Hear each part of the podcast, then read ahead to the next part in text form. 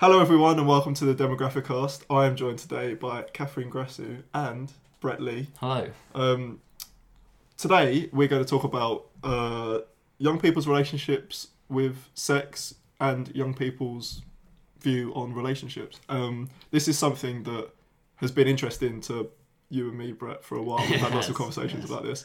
Um, my interest mainly was sparked. I watched a documentary. I can't remember the name of it now, but it follows young people in America when they're on spring spring break. Mm.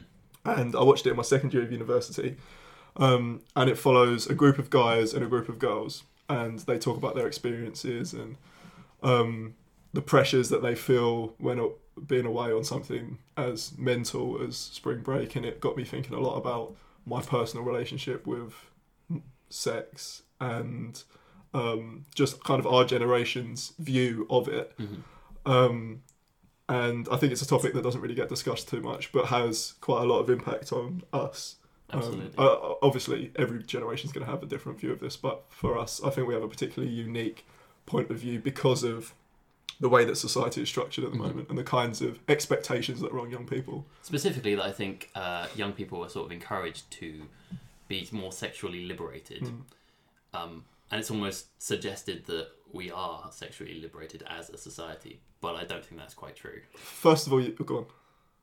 Well, he, he, I haven't really heard that. I, I, I mean, as a woman, you don't really get a lot of. You are sexually liberated as a message. You know, we, we, we tend to get you're too sexually liberated Mm. or you're not sexually liberated enough, and very little in between. Mm. I think there's also not been clarification as to what sexual liberation actually is. Um, Yeah. I absolutely. Um, to me, and this is not the definition I think i- that is used to define sexual liberation, but to me, sexual liberation is having a positive and free view of how you want to discuss, uh, conduct your sexual relationships. And I do not think that we have No. that at No. all. Um, so I don't think that we're particularly sexually liberated. Mhm. I think I don't think that a conservative view of sex, i.e., having sex only once you're married, or a kind of more modern view of sex of having sex with lots of people define sexual liberation. No. I don't think either of those things are. If you're choosing to do either of those things, to me that is sexual liberation. If you're choosing to conduct yourself, if you're saying I have the right to only have sex after I'm married, then to me that that is that is sexual liberation, and we live in a society where that is allowed, I or think- vice versa. I also think that sexual liberation involves this process of talking about it in public, Mm. or not in public, like not out on the street necessarily, but as with friends, as with family, like just being more open about it and being more educated about it is should be a part of that. Having a healthy Definition. relationship with it. Yes, right? absolutely. I think we need to we need to define our terms a little bit better. I think I think we need to go back to the root of the root of human sexuality and the ideas that we've formed the basis of our sexuality on not being scientifically accurate anymore. So things like all of these Darwinian kind of assumptions about like either the difference between um, men and women in their attitudes to sex, there's no biological basis for that, or um, lots of things that people have sort of heard about. And it's, it's just quite interesting when people find out the facts um, for the first time, and people had never heard, for example, that humans aren't actually supposed to be monogamous, and that serial monogamy is something um, that we saw in other apes that we aren't directly descended from, and thought it looked all right. But really, for thousands of years, we're, we're mostly like bonobos, which are they do still um, they are still group animals, um, but they they raise each other's young, and there's no sort of issue of paternity certainty. Paternity certainty is like the spanner in the works of prehistory when everything was fine, everyone just lived in a village and raised each other's children and it didn't matter. And then when you come into property and you come into inheritance, people decided, I only want my inheritance and my money to go to people that are definitely my children. Mm-hmm. And therefore, paternity came in, and then serial monogamy came in, and then the landscape of actually how we think of sex has changed so much from any semblance of an original idea that sometimes I think it's just interesting before we talk too much about like specific modern context of things to think about to think about the whole picture of human sexuality as something that is widely under, un, misunderstood as it is. And that if we if we say go back within ourselves and go back to being examining it from a perspective where we realize we need to be self-aware before we do anything. So it's not about how much you do how much you don't do who you do with as long as you know yourself that you're not getting into traps where you're hurting yourself because you're doing things for attention or you're not ready or you're repeating patterns from your childhood and things like that. And i think the the key the key step in any this doesn't sound very fun but the key step in any casual sexual relationship is definitely to know yourself before you go into anything because you shouldn't be looking for things in other people that you need in yourself. I would argue that that's the case in any form of relationship, whether it be Mhm. Ca- a, ca- a s- relationship involving casual sex, or it be an Mm. actual committed relationship, or it be a friendship. I Yeah. think that those are pretty good rules to Yeah. to live your life. But just to quickly go back to what you were saying about looking at it in historical terms, our relationship with sex is very much determined around the societal Mhm. construct that we have, not societal construct as in like gender is a societal construct, but societal construct in the way our societies are set up. Yeah. And um, like you were saying, that is very much loose in this day and age. And what we haven't done, I don't think, is done a particularly good job of understanding these Mhm. things in the terms of modern society. Things have moved so quickly. Um, we, I'm sure we'll come on to talk about TV and social media and magazines and Mm. um, identity. These things have changed so rapidly, and what we haven't done maybe a good enough job of is redefining these terms Mm. to fit in with our our modern age. We haven't got things like religion was a, a good way of doing that. Mm. Not to say that religion did a good job of No. setting up healthy relationships, but it defined the terms in, as to which yeah those things should be construct, conducted. Mhm. And it comes back to the question of do we need rules or do we just tell ourselves we need rules? Because what we really need is some sort of structure. How where do you do you take that from other people or do you build it Mhm. yourself? And I think something about being liberated as it is is the ability to recognize I don't need someone to tell me.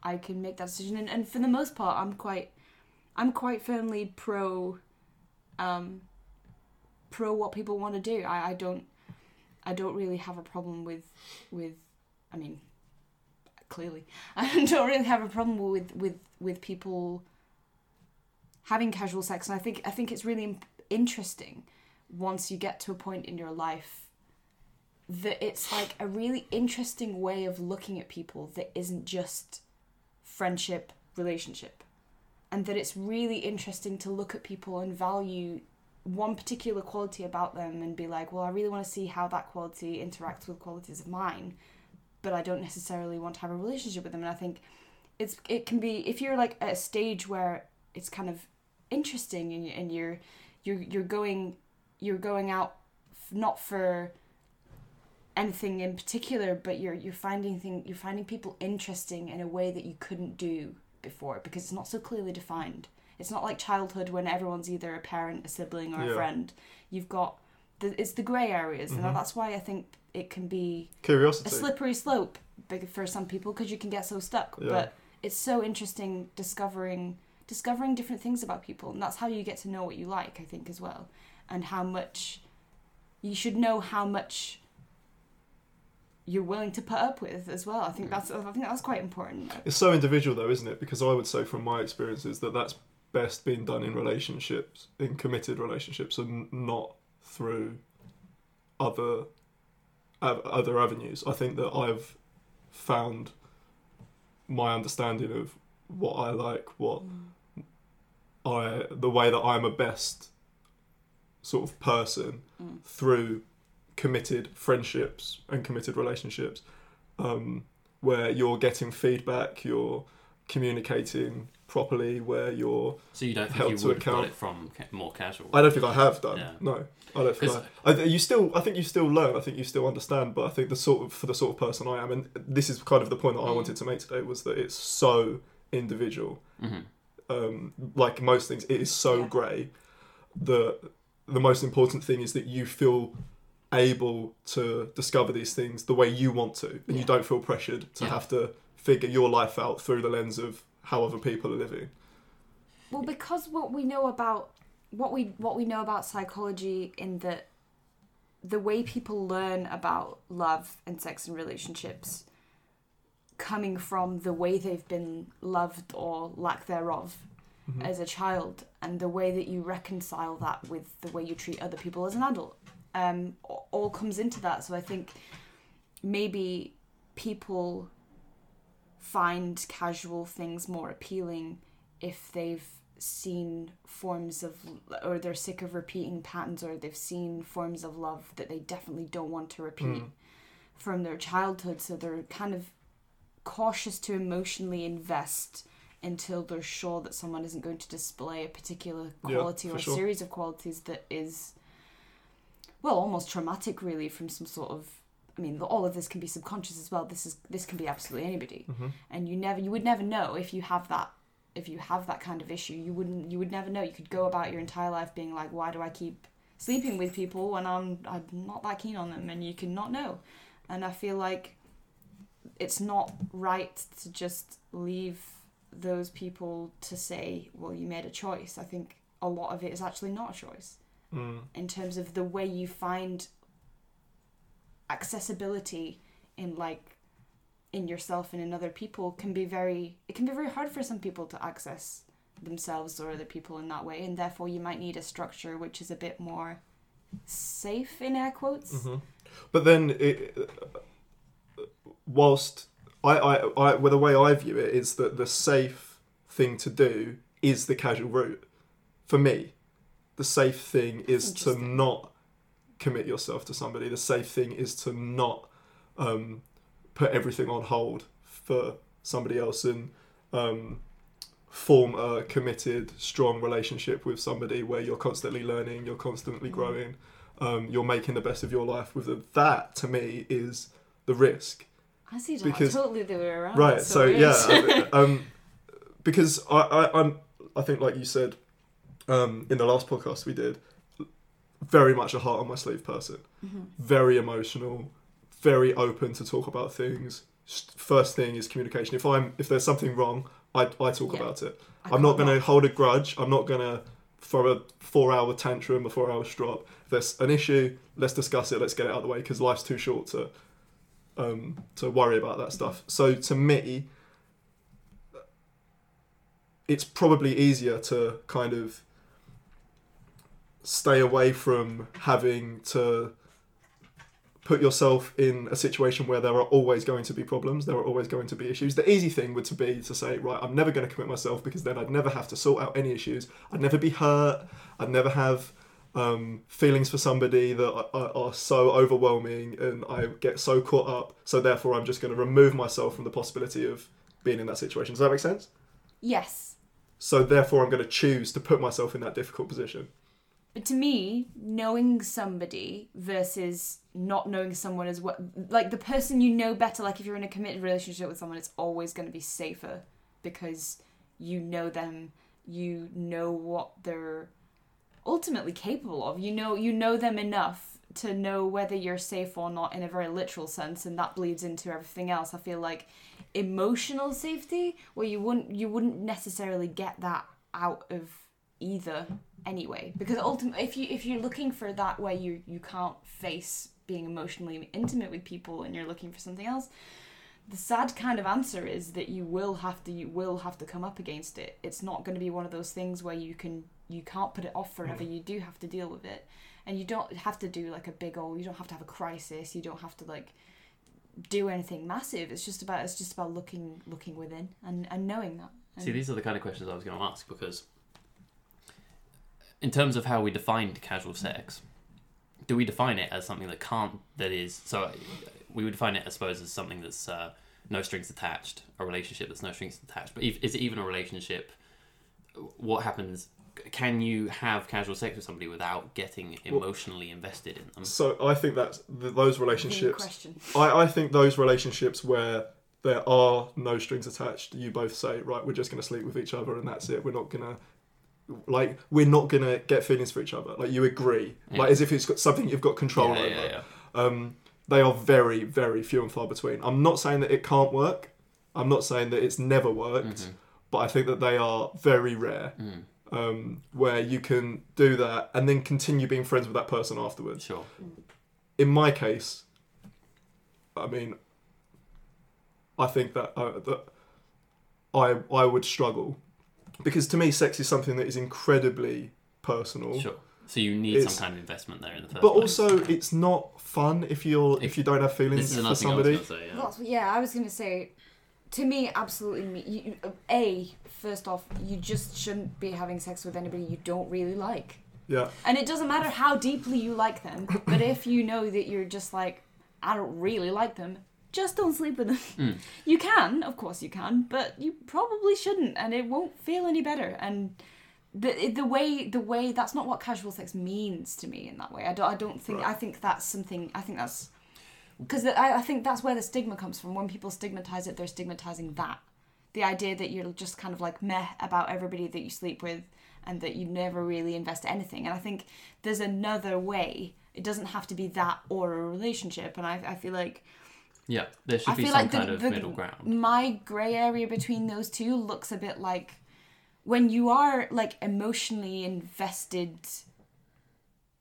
possibly in more than one person at a time but you're not you're not in a relationship with them but you're interested in them in a way that is more than just friends and it's mm. about if you would obviously if you're like really really really interested then if it's not an issue between the two of you why wouldn't you just be in a relationship? But i feel like it's important to respect that that might not be the best thing for people depending on what they've been through. So to me the casual sex thing in a way that works looks a bit like you know you you you have a small circle of people you know you maybe have like a little string of people that you go and see but you they know about each other and you you they you know It's it's, quite regular. yeah yeah and it's it's not necessarily a see the the serial thing the sleeping with a different person every week i don't really i don't really think about that as the same thing. I Right, think see, I I- think when no, I mean I don't I think say that is the same thing, but I I think about like that as casual casual sex. sex arrangement, I mean like it's someone you know, it's someone you trust, you've talked Right. to them a bit, you See, this is what I was going to ask again. As I well. don't think You don't think that one hookup night culture. kind of I don't think one night stands and hookup culture Class is the same thing.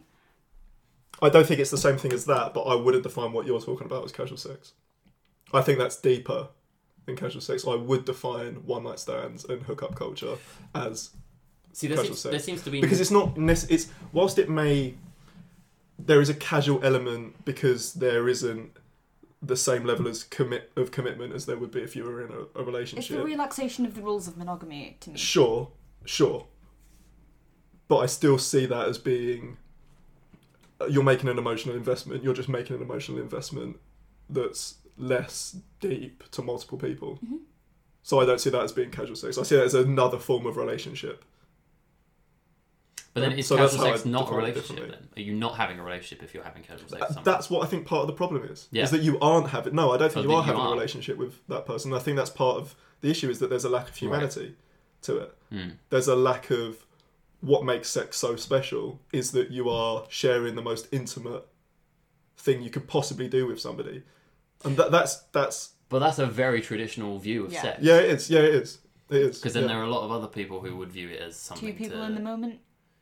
Yeah that or there's like But then I still think swingers clubs and that where people go along and aren't necessarily getting emotionally invested in people they're just going for the sexual thrill sure.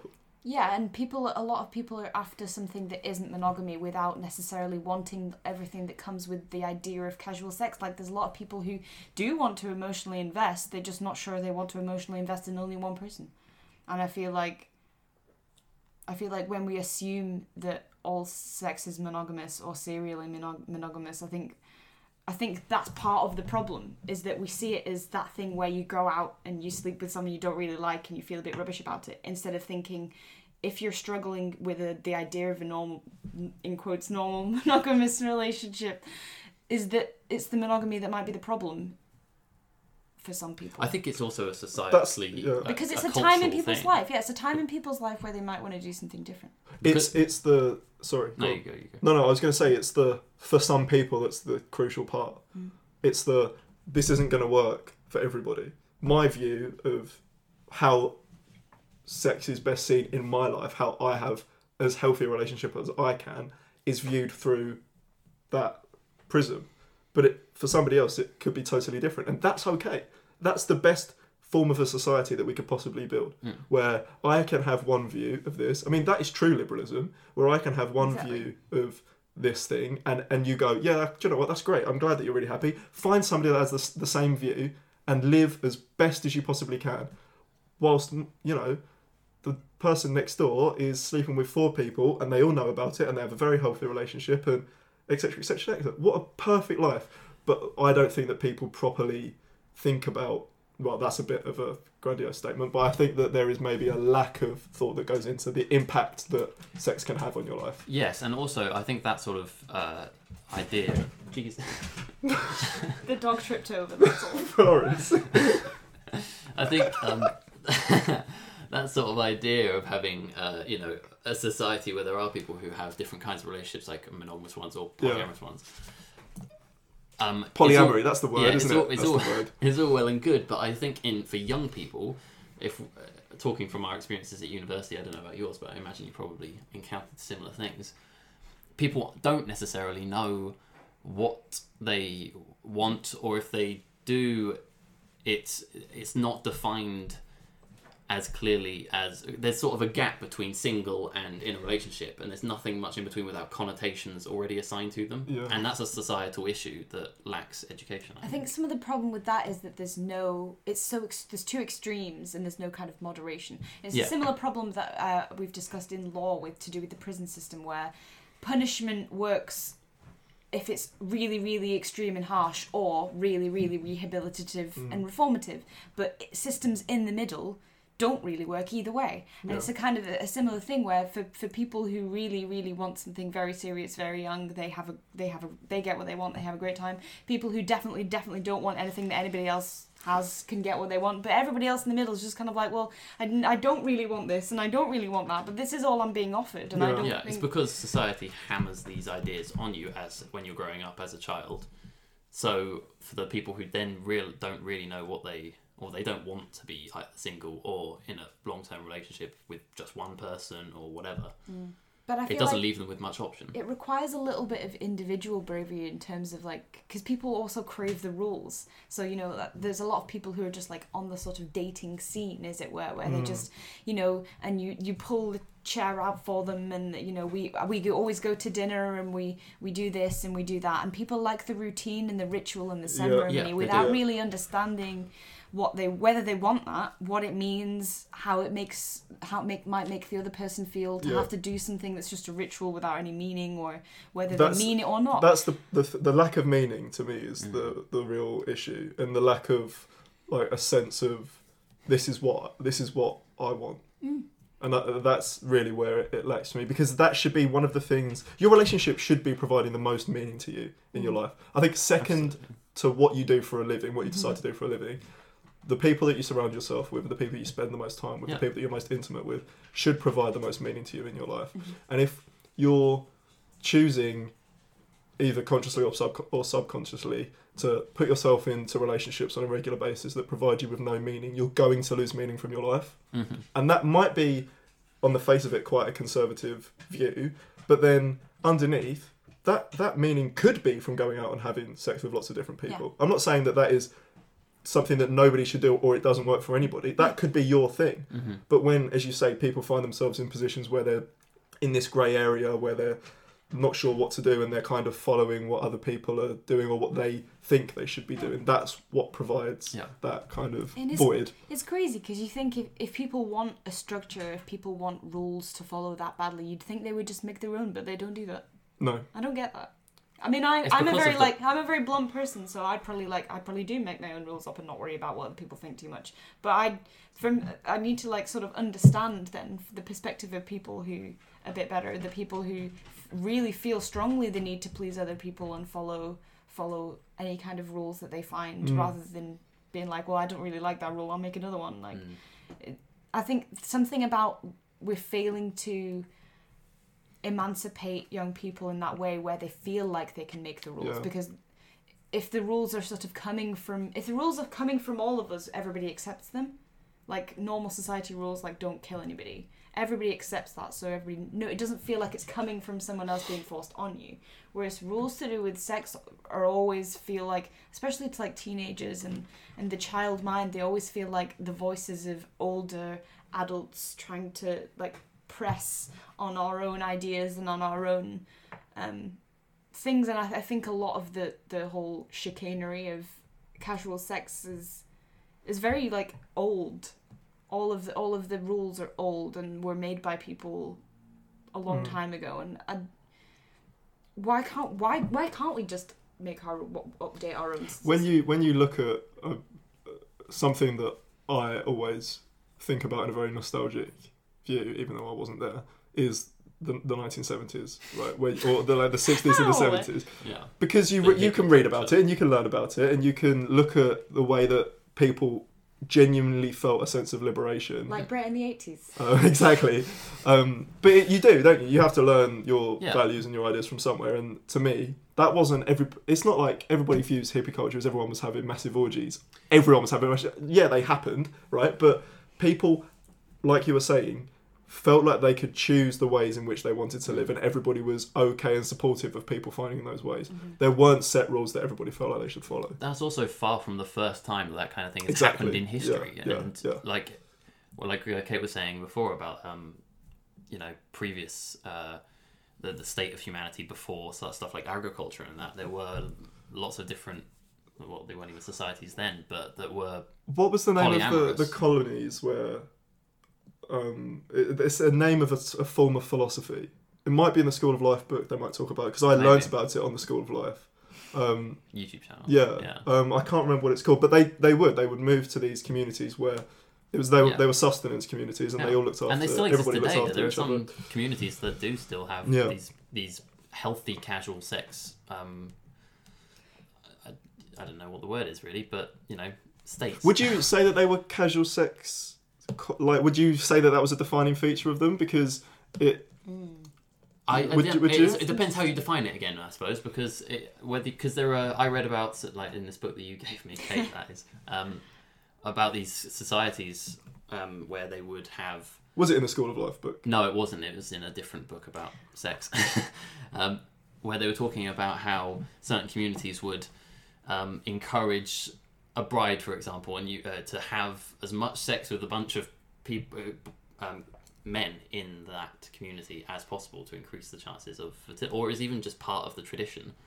It wasn't necessarily to do with birth, or sorry, getting pregnant, or you know, fertility or whatever. But I don't know if you count that as casual sex or not. Can, it was is that also? I mean, we come back to the health healthy? conversation.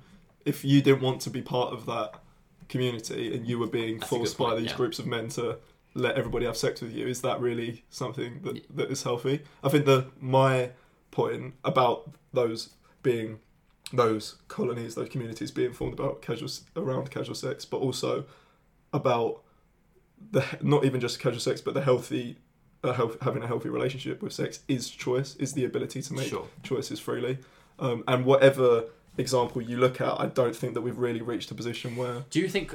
Do you think subconsciously we've had the choice when we've been at uni or whatever to, or do you? Because I'm sort of viewing it as a as a pressure from society to to have casual sex. Yeah. Um, do you think we have had that choice? Or to you think- reject it or to accept it or to do you think we've been do you think it's impacted us is that what you're Yes. trying to ask yeah, i think so it's definitely impacted me Yeah, because I Um, think it's still, even if we don't necessarily want it, it's still. The idea is still forced on us, or or at least there's there's pressure from from other groups of Hmm. people. From I don't know where it comes from. It must come from. i don't know you know this is the thing with these overarching ideas is Yeah. that it would be lovely if there was a group We of people going right what we're going to push is an agenda of everybody shagging about yeah, and i don't think that's really where it's coming not, from Is that not what the hippies did? I think I think it's just over time these norms evolve through vague media pressure, Yeah, through programs, through guess, applications, education. education. and Go on. Can I set the cat amongst the pigeons a Please do. little bit? I've got a kind of a chicken and egg hmm situation. Whereas, What came first? yeah, sort of for me, the question, because I, I mean, you might not have thought about it from this angle, um, obviously. Just like, I hate to do that thing, being the lady perspective and all. But But it's useful. But but for me, it's sort of a question of, in terms of sexual liberation, what came first, women's liberation or sexual liberation within each culture? So like, if you notice, there's a massive pattern between people have happier, not more not more normal, but people have happier, more fulfilled sex lives when the women aren't oppressed, and those t- and we we, do, we consider ourselves very very we're very neo liberal today and we're all like oh they're all we're all out of the woods and everything's fine and everything. But i think a lot of the problems where we're like why are we coming back to casual sex? I thought we dealt with this. Like there's previous decades where Mm. they've dealt with it better. Why is it so bad? Now to me that that's kind of it makes me chuckle a little bit because to me the answer's obvious because it's to do with how women are, fe- are, are feeling about about their own it's Mm. about before it gets anywhere between two people you have to get beyond your own liberation of your own body Mhm. um, and that kind of issue. And I think that's what's dragged us down a little now Yep. is the issues to do with and and to do with like simple things like um well I mean in my sex education class they would they we even we were like one of the rare schools that did have like one lesson on homosexuality but they didn't like tell us how they had sex they just sort of said some people are gay and that's it Well, that's again would have been against the law too when we were in school, right? It would Would have it? still because article what is it section not in my school uh, no, but it- against the law to promote homosexuality. I can't remember what the name of the law is, but Thatcher brought it in section seventeen or something like that. that, Where that went in it's- Did I go pre? I thought that Didn't that get repealed in? the eighties. Am I thinking of? Yeah, I thought think that was later. I thought it was way later. somebody. It was definitely No. repealed before we were alive. Was it? Oh, okay. All right, I'll take it back. I thought it was. I thought it was only repealed fairly recently. Maybe I'm wrong. I don't know. Anyway, it doesn't matter. Um, Someone should do some fact checking. yeah, let's please do. I might. call uh, call um, us if you know this. Um, no, I think I think you're right. I think it, but and and th- now not only women's rights, but Yeah, also of course it's all everyone. minority rights, LGBT How LGBT do rights. you get a society with a healthy attitude to casual sex if it doesn't even have a healthy attitude to half the population's Sure. body in the first place? Yeah. I know girls who grow up believing that they peed out of their vagina. Well, I mean, That there isn't. A, without education, there is And there is nothing. you know. But it's so Um, depressing because then they're like, well, why why isn't my sex life fulfilling? And it's not it's not your fault, but it's like you haven't like you have no idea how to if you have no idea what to do with yourself, how do Hmm. you know what to tell other people to Yeah, do with you as yeah. well? Do you think that, um, or to what extent do you think that the media has played a either positive or negative part on sexual relationships? Because I think that the impact can be. Oh, have you gone? Yeah, I just found it was section 28 and it was introduced in 1988 and repealed in 2000. Right. Okay. It was uh, a an amendment to uh, that stated that a local authority shall not intentionally promote homosexuality or publish material with the intention of promoting homosexuality. So What a load of bollocks. yeah, yeah, absolutely. So it was just obviously just before we were being. I mean, I wasn't being taught about Yeah, sex yeah, at so- two years old. No. No, um, no, I was only three then. But um, yeah. Do you think? I think because I think it the the. Do you think the impact that uh, we're probably going to stray a little bit from sex here, but do you think that the media has had a positive or negative impact? Do you think that the impact of the media on these ideas has been overstated or understated? I think it's difficult to tell and quantify. But I the media think always that, has an effect.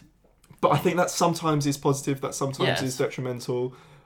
Uh, what I think I happens think it, yeah. maybe too much is the, a muddying of the water Yeah. and a hypocrisy. Mhm. Look at uh, again, we're going to stray, but I think it's indicative of the kind of stuff that that, ha- that the the media, um, especially traditional print media, does. Look at the stuff that's happening with um, Prince Harry and Meghan Markle Yeah. at the moment, and the the hypocrisy the, of the stories between Kate and and Meghan that are being highlighted constantly Mhm. by the same people in the same papers. Mhm. And I think that the problem is that that is universal. It is done politically, it is done culturally, um, it is done on religious terms, and therefore people are confused Mm. about these things. There is no clear thought and ideas as to as around these subjects. Sure. Maybe for casual sex to be something that is healthy and possible, it there needs to be equality between Yeah. Definitely. all those Definitely. involved. That's why you But don't also- get- But in that case, that also means that like the if the media are promoting that sort of, like I don't want to say inequality, but they're not exactly painting women in the best light. If you think of the Sun or other tabloids, or even if you look at Hollywood films that are showing very bland, basic relationships between people, or obviously there are films All that of- don't, but there's it's also Hollywoodized. So all of that is one hundred percent true, and people are doing some excellent work with the media specifically to try and remedy things. Personally, I might be a bit of a disappointment to the to the cause, but I personally the most impact on me was actually the was actually peer to peer Mm. rather than the media. I mean, I may be just on the cusp of being a bit before the internet era mostly. I didn't have a smartphone until I was 16 Right. in college. So, but to, for me, when I was in high school, everything was, everything was what boys would say. Yeah. I was going to come on to that. everything was, but it's not just before we talk about like porn or anything like Yeah. that. It wasn't. It wasn't necessarily that. It's Yeah. going back to the point about about. I mean about about women's own body liberation. There were the, the thing that was probably the most scarring to me was like how how much pressure you were under never to say that you masturbated as a woman. How much like if someone asked you and and, and like everyone would be giggling and everyone knew you had to say no Yeah.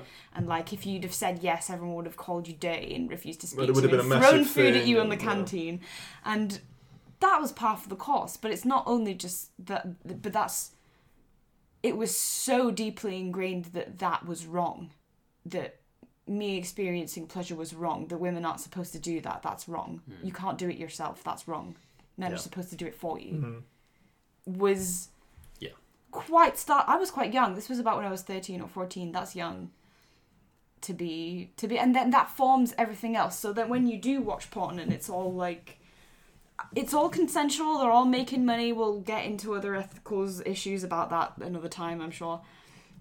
But it's not the same as you taking like all the all the kind of stuff shown in porn isn't a woman taking it upon herself to do something. It's, Yeah, it's it's something happens to a point of view. woman, and it's it's just kind of a it's a weird lens, a very weird lens. You've also got to look at the way that these things are framed as well. So, like, uh, although it isn't thought about much, the titles of the videos that people watch Mhm. hmm. are very aggressive. Um, they're always Sort of- aimed at a, a male audience, really. yeah, And I think though also, But the, also the, got the coquettish sort of character that we're supposed to play, being like, um, it's this sort of thing that where people say it's your job not to let them have it. That kind of attitude is very, very, very damaging. Even more so than the one that calls us a slut for doing things is the attitude where it's like, you you shouldn't be you shouldn't be doing anything for yourself. You shouldn't be. This is something people are going to do to you, and it's your job to try and get money out of them, or it's your job to try and only sleep with people if they give you things or do favors for you. Using your sexuality as currency, hmm they feed that message to women quite a Hmm. lot younger than most people think. I think, and through and that's how it gets there. It's not because we're just all sort of. But but people's well-meaning parents do that as well. People's Oh, mums for are kind of like, Yeah, oh, you oh. know, make sure you get a or like. Make sure you get a rich one, or Yeah. or they're like, you know, no one's ever going to be good enough for my son, or all of this and all of that, and all of this kind of But- or, or telling like, oh, going to be a little heartbreaker. yeah. Oh that my one, god, that, that one going to be a little me out when heartbreaker. And that. it's all well meaning it. It's all well meaning, and I don't want to sit here and be the word police or Sure. be Snowflakes. accused of being snowflake-ish. yeah. But those things, It's- everything you say has an impact, Language is important. right? And Only you can't not snowflakes discuss. accuse other people of being snowflakes. But you can't accu- like you can't you can't. Uh, yeah, wo- words are important. Language is important, and um, whilst all of that stuff may be well-meaning, it has an impact on an impressionable impressionable young kid and Mm. if they're being getting gratification by being told those things that's going to stick Yeah. um, you also i think get a lot of or at least i think you get a lot of your um, uh, experience and knowledge around relationships via your parents and via Yeah. your parents friends adults around you um, and if that's the sort of thing you're being told by your role models at a young age you're going to follow that behavior hmm um, and the, the message that's given to girls and, and the message that's given to young boys is very different obviously um, can we talk about tinder quickly Yes. Yeah, that's a good yes, idea. you can. because my dad my biological and my um, my stepmom they're married now and they met via a dating site Did they? Not Yeah. Tinder though. not tinder no i don't think tinder was around when they met Right. um, But that's probably quite a distinction to make because Yeah. there are dating websites. Would right, they right. have so met on this, Tinder? but this is why I wanted to talk about Tinder because um, I think Tinder, and I wanted to make the distinction between dating sites and Tinder Yeah. because I think that Tinder You're not really trying to meet someone. personifies the things that I think are negative around the kinds of relationships we have. Disposable, uh, swiping, Mhm. basing somebody's worth off photos that they manufacture and select, um, having very brief conversations with somebody, and it be it promoting hookup culture. Yeah. Now, hookup culture has its place. Absolutely, it has its place, but promoting those kinds of ideas and those kinds of values, I think, is seriously unhealthy. Um, yes, but I think there is a way that it. Uh, this is probably very hypothetical, and if society was very different, so maybe not necessarily very useful. But I think there would have, there would be a way for it to be a healthy platform if both parties were approaching it from different angles, as in because I think men go on it looking for uh, validation, maybe because I don't want to speculate. too Sweeping much, but- generalization. yeah, probably, but I think a lot. I don't know from people I've spoken to. I think generally they go on it for either for hookups, but I think there's probably stuff behind that, uh, Yeah. like loneliness and Yeah, for sure. But this is the needing again we come back to the point of understanding yourself yeah, and understanding why you're looking for these for things. sure. I I know that for. when I've been in positions early in university when I was single where I was looking for to hook up with people, I know in my heart of hearts that I was doing that because I was lonely. Hmm. I was doing that to then try and form a relationship with somebody. I wasn't doing it because I just wanted to, you know, because I was sexually frustrated. To me, that belonging, that sense of purpose that a relationship brings, is far more important Mhm. than people thinking that I'm hooking up with people at university. I- In my heart of hearts, maybe I disguised that by saying other things, but that was the reason. When I first downloaded Tinder, when I got back, when I got to the UK, that was my main reason as well because I was lonely because Mm. I had nobody to talk to. Yeah, you want some company, right? get Yeah. So My beef with Tinder isn't really what you'd think it'd be. I do. I mean, I, I don't. I'm not comfortable with the disposable nature of it, and I don't like the throwaway consumerism. Sure, but as an app, at least it's relatively equal the way they've manufactured it. So it's not like Yeah. it doesn't inherently set up the process to be like one person, one gender choosing another one, like Love Island, where everyone. Ugh, I hate But Let's talk it- about that in a minute as well. but um, the yeah, the, But then the problem kind of for me, is, the though. problem for me is the onus on people to reply and the kind of when I had Tinder, I wasn't having it for I didn't have it for the same reason you guys did. I had it because I wanted sex, yeah. as most people do. Like if you're really looking for but that's you issue. don't is a lot choose of people Tinder. don't realise that that If they you're really looking for something, you don't usually choose Tinder. they don't admit to that that people are going on this platform because they want sex. I think a lot of people would hide behind something or would But I deny think it. I think the strength is in the honesty. So if Yeah, you, I think maybe th th they just needed to be more clear so that people could be like, "This is what the app is for." We shouldn't have had any shame about it. It should have been like, "This is what the app is for. If you're not into it, stay away." That, like, let's reiterate. There's nothing wrong with screwing, like screwing about. No. Like, that's not. I, I don't think any of us are The here to shame got- people no, for sleeping The around. The reason it got scary to me was because of the kind of reaction you get when you, if you match with someone, sure, but th- it it depends with your threshold for matching people because that doesn't mean you automatically want to talk to them. No. No, But people and- uh, assume that mean but if they only match with like three people a day and you match with like 20 people a day, they're going to try and have a massive conversation with Mm-hmm. all of those three people. And if you've got like Mm. 20 people popping up, and you only really like maybe one, why would you talk? But then the onus is on you to reply to these people because they get they get very aggressive if you don't reply to them. Then because there's a kind of entitlement of being on the app of being like, well, I'm entitled to sex because I'm on here. yeah, therefore, and you've matched with me, and therefore you've agreed to. You've made. You've. It's That's sort not- of. yeah. It's sort of unwritten consent. It's, like I liked yeah, the look of your picture. It's not I like who you are and I want to have sex Yeah, with you. exactly. I also think that that kind of is a bit of a gender uh, Yeah. issue because I don't think that happens to guys as much as it does to girls. Um, I think that. Sorry, go on. uh, well, I was just going to say that Because um, the girl never measures you first.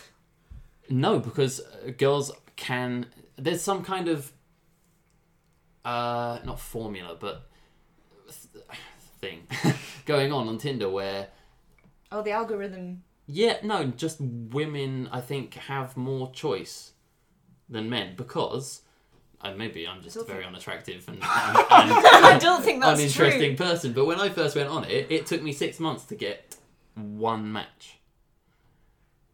Um, I was in the middle of Oxfordshire, granted, and it's mostly middle-aged women slash older, but Didn't you? You set the age range to, To- sixty and sixty-two as well, didn't you? Yeah, I did. That's true. Maybe that's the issue. no, but but the point I think that there's a bit of an issue there as well in It's terms how of how tight you have the location on, actually, normally.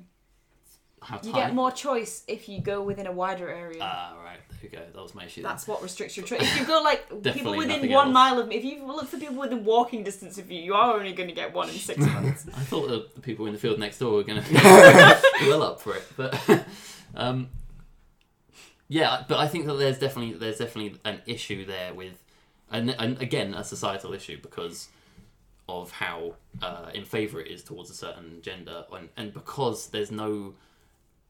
The men are seen as sex hungry um, perverts, and the women are seen as um, Yeah, picky. but- Bit- Dick uh, pics.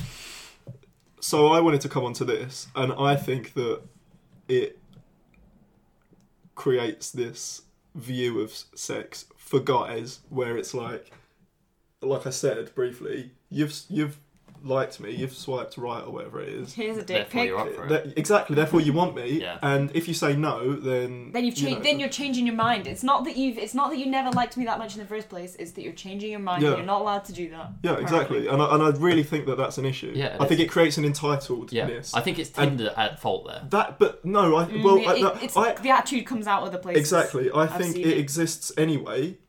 It, exi- it exists. Sure, if she, sure, but she's, it- it she's talking, she's, she's, she's, we're having a nice chat. We're having a nice chat. She must be up for it. She must want it.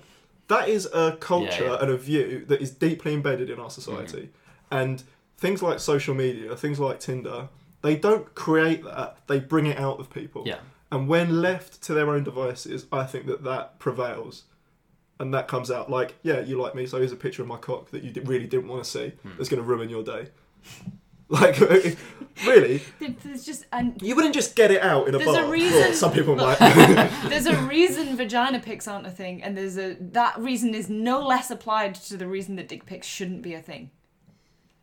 yeah, yeah, for sure, for sure. Unsolicited. Well, Yeah, but it's well, as it is as weird unsolicited- as just we've just had a five minute conversation and then pulling it out. Yeah, yeah. It is that weird. Yeah. It is that odd. Nobody does that, really. No. Why do you think it's acceptable just because it's online? And it, what it does is it creates this disconnect between people. Yeah. It is impersonal. Mm. It's the It anonymity, also isn't makes it? me really sad because I always think they're running a massive risk. A lot of these women on Tinder as well, and you don't think about like how much of it. It's so. It's actually not that safe. It's so easy for you to meet someone who you think is okay, start off somewhere safe, and then as soon as you're out of a public place or as soon as you're like you let your guard down, like Mm. a lot of things can happen, and you're not really protected.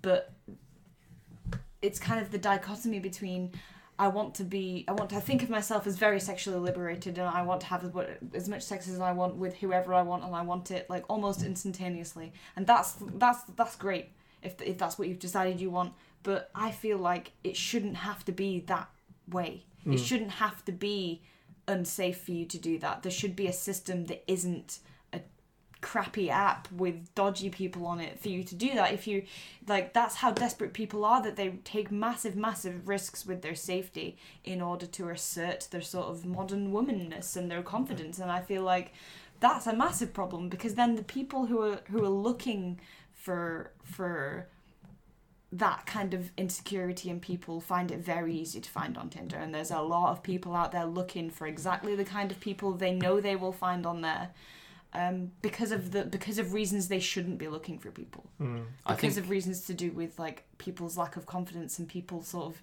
being quite trusting or naive or and there are people looking for those people Mm. on Tinder and using it as that kind of app I don't think that amazing. kind of hypothetical system where that isn't Tinder, where people can do this safely, can find safe sex, safe not not safe sex, casual sex safely.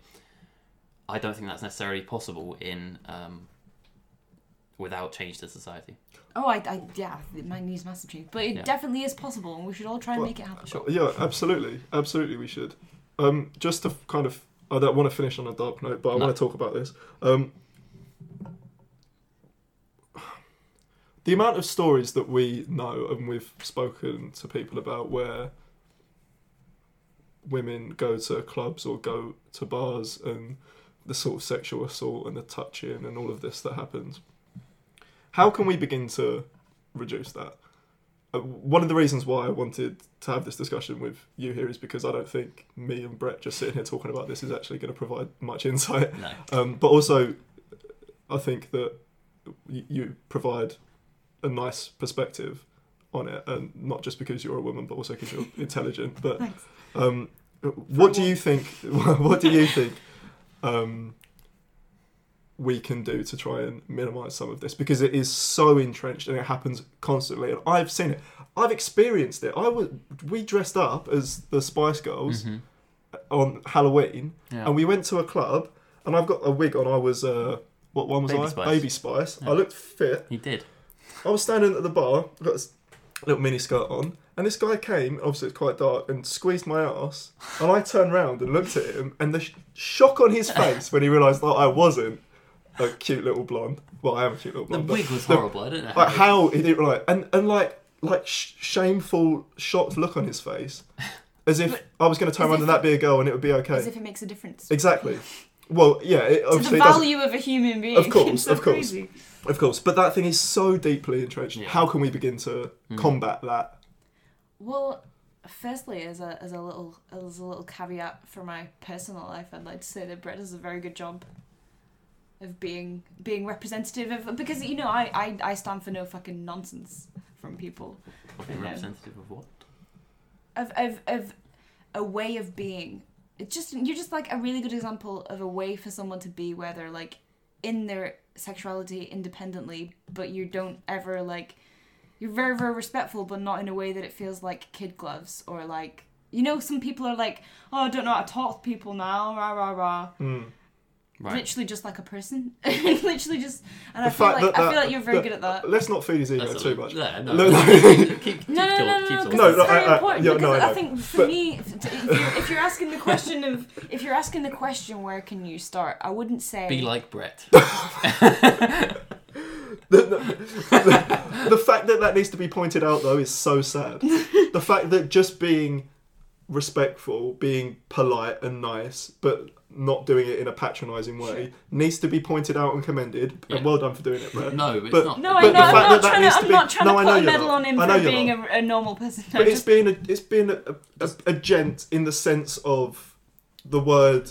Just having manners. I would yeah, but that's what I mean. Yeah, the yeah. fact that that needs to be pointed out is so Yeah, sad. is. I think very sad. honestly, if my advice, my advice, if you're asking the question, how do, where would I point you to to start in a direction is actually is actually not where you might think. I would say to you, look into your own life when women have made you uncomfortable. Hmm. And I would start with not standing for any infringement on your own sort of personal space because I know a lot. Of, I mean, I know it's happened quite a lot to you. Is that like people but because you're in if you look like a nice, soft, relatively intim- unintimidating person, that's the Thank kind you. of thing.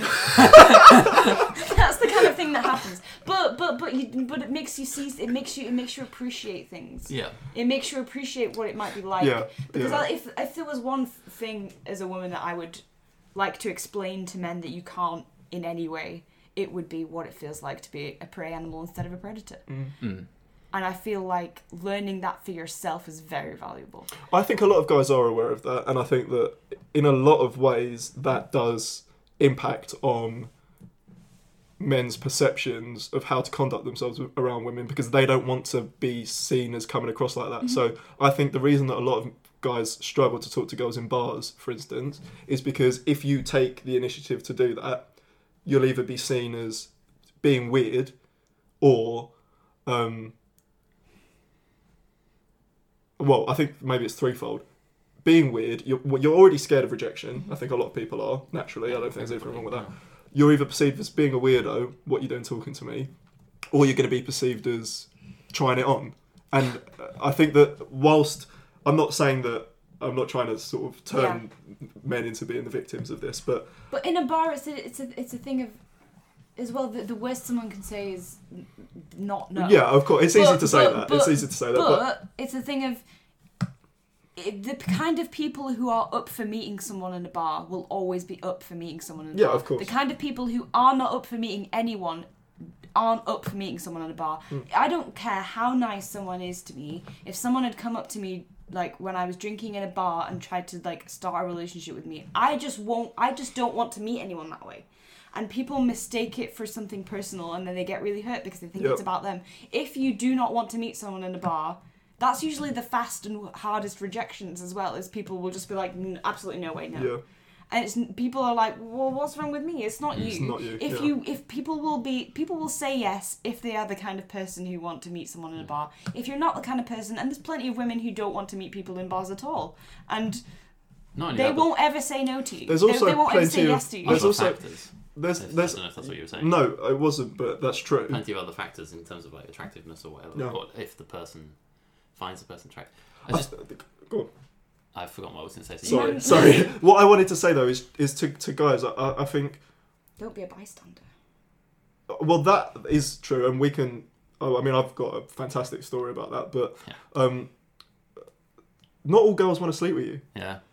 Don't be Like, afraid and- of rejection. Don't, but don't be afraid of rejection. But also, And take it- don't view everything. And I think this is something that a lot of guys fall into. Don't view all your, of your relationships with girls through the prism of does she want to sleep with me or not. Yeah. Some people just want to be friends. Mhm. It's not all about sex. And we're not Also- possessions. Exactly. And they're also not necessarily going to decide that on a see glance at across the room Yeah, kind of thing. Like, Exactly. yeah, they're, they're sort of a romanticized view. yeah. Um, yeah. And, but again, also, yeah, don't be a bystander. And it, all it takes is for one person to stand up to somebody, for other people to, and call your mates out, etc., etc. All this Yeah. stuff, I think but is I think I think I think watching everyone, watching everyone for it is really important, Mm. and I'd say that to everybody. I don't care who your friend is if you know they don't treat the people they're with very well. If you know that about them, whether they are male, whether they are female, whether they are something in between, you say to them. With all the best of your friendship honesty, you sit them down and you have a conversation. And if you don't feel like you can be friends with them after that, then that's your friendship. But there you have no business letting people abuse other people if you know it's if you know it's going to happen it has happened if you suspect it Hmm. any of those things Yeah, Absolutely. Right, we're out of time. But I, I really like these podcasts where we sit down and just try and figure things out. Yeah. Um, to me, that's kind of the whole point of the exercise. And Yeah. Even if we don't come like to a conclusion, to even start to talk about these things that are a little bit more taboo, Mhm. I think it's really important. Absolutely. Taboo. Talking of taboo, Speaking no, of. we can't we can't talk about yet, it just no. yet. We've got exciting things coming up this new year. um, we're going to be branching out into different platforms, trying to do different things, and really trying to encourage people to talk about these kinds of subjects, things that aren't spoken about too much. I think it's really important. Yep. Um, but in the meantime, more to follow more, yeah, absolutely. In the meantime, uh, shoot us an email if there's any topics you want us to cover. If there's any questions you want to ask us, and we'll read them out on the podcast. Mhm. Um, it's demographicauk at gmail.com. Get involved on social media. Um, and we'll see you in the next one. Yeah. Thanks thank for you- listening. can i just say thank you so much for having me Oh, you're more than welcome. You're always welcome. It's been great having you here. It has. bye everyone Very insightful. Bye, everyone. Bye.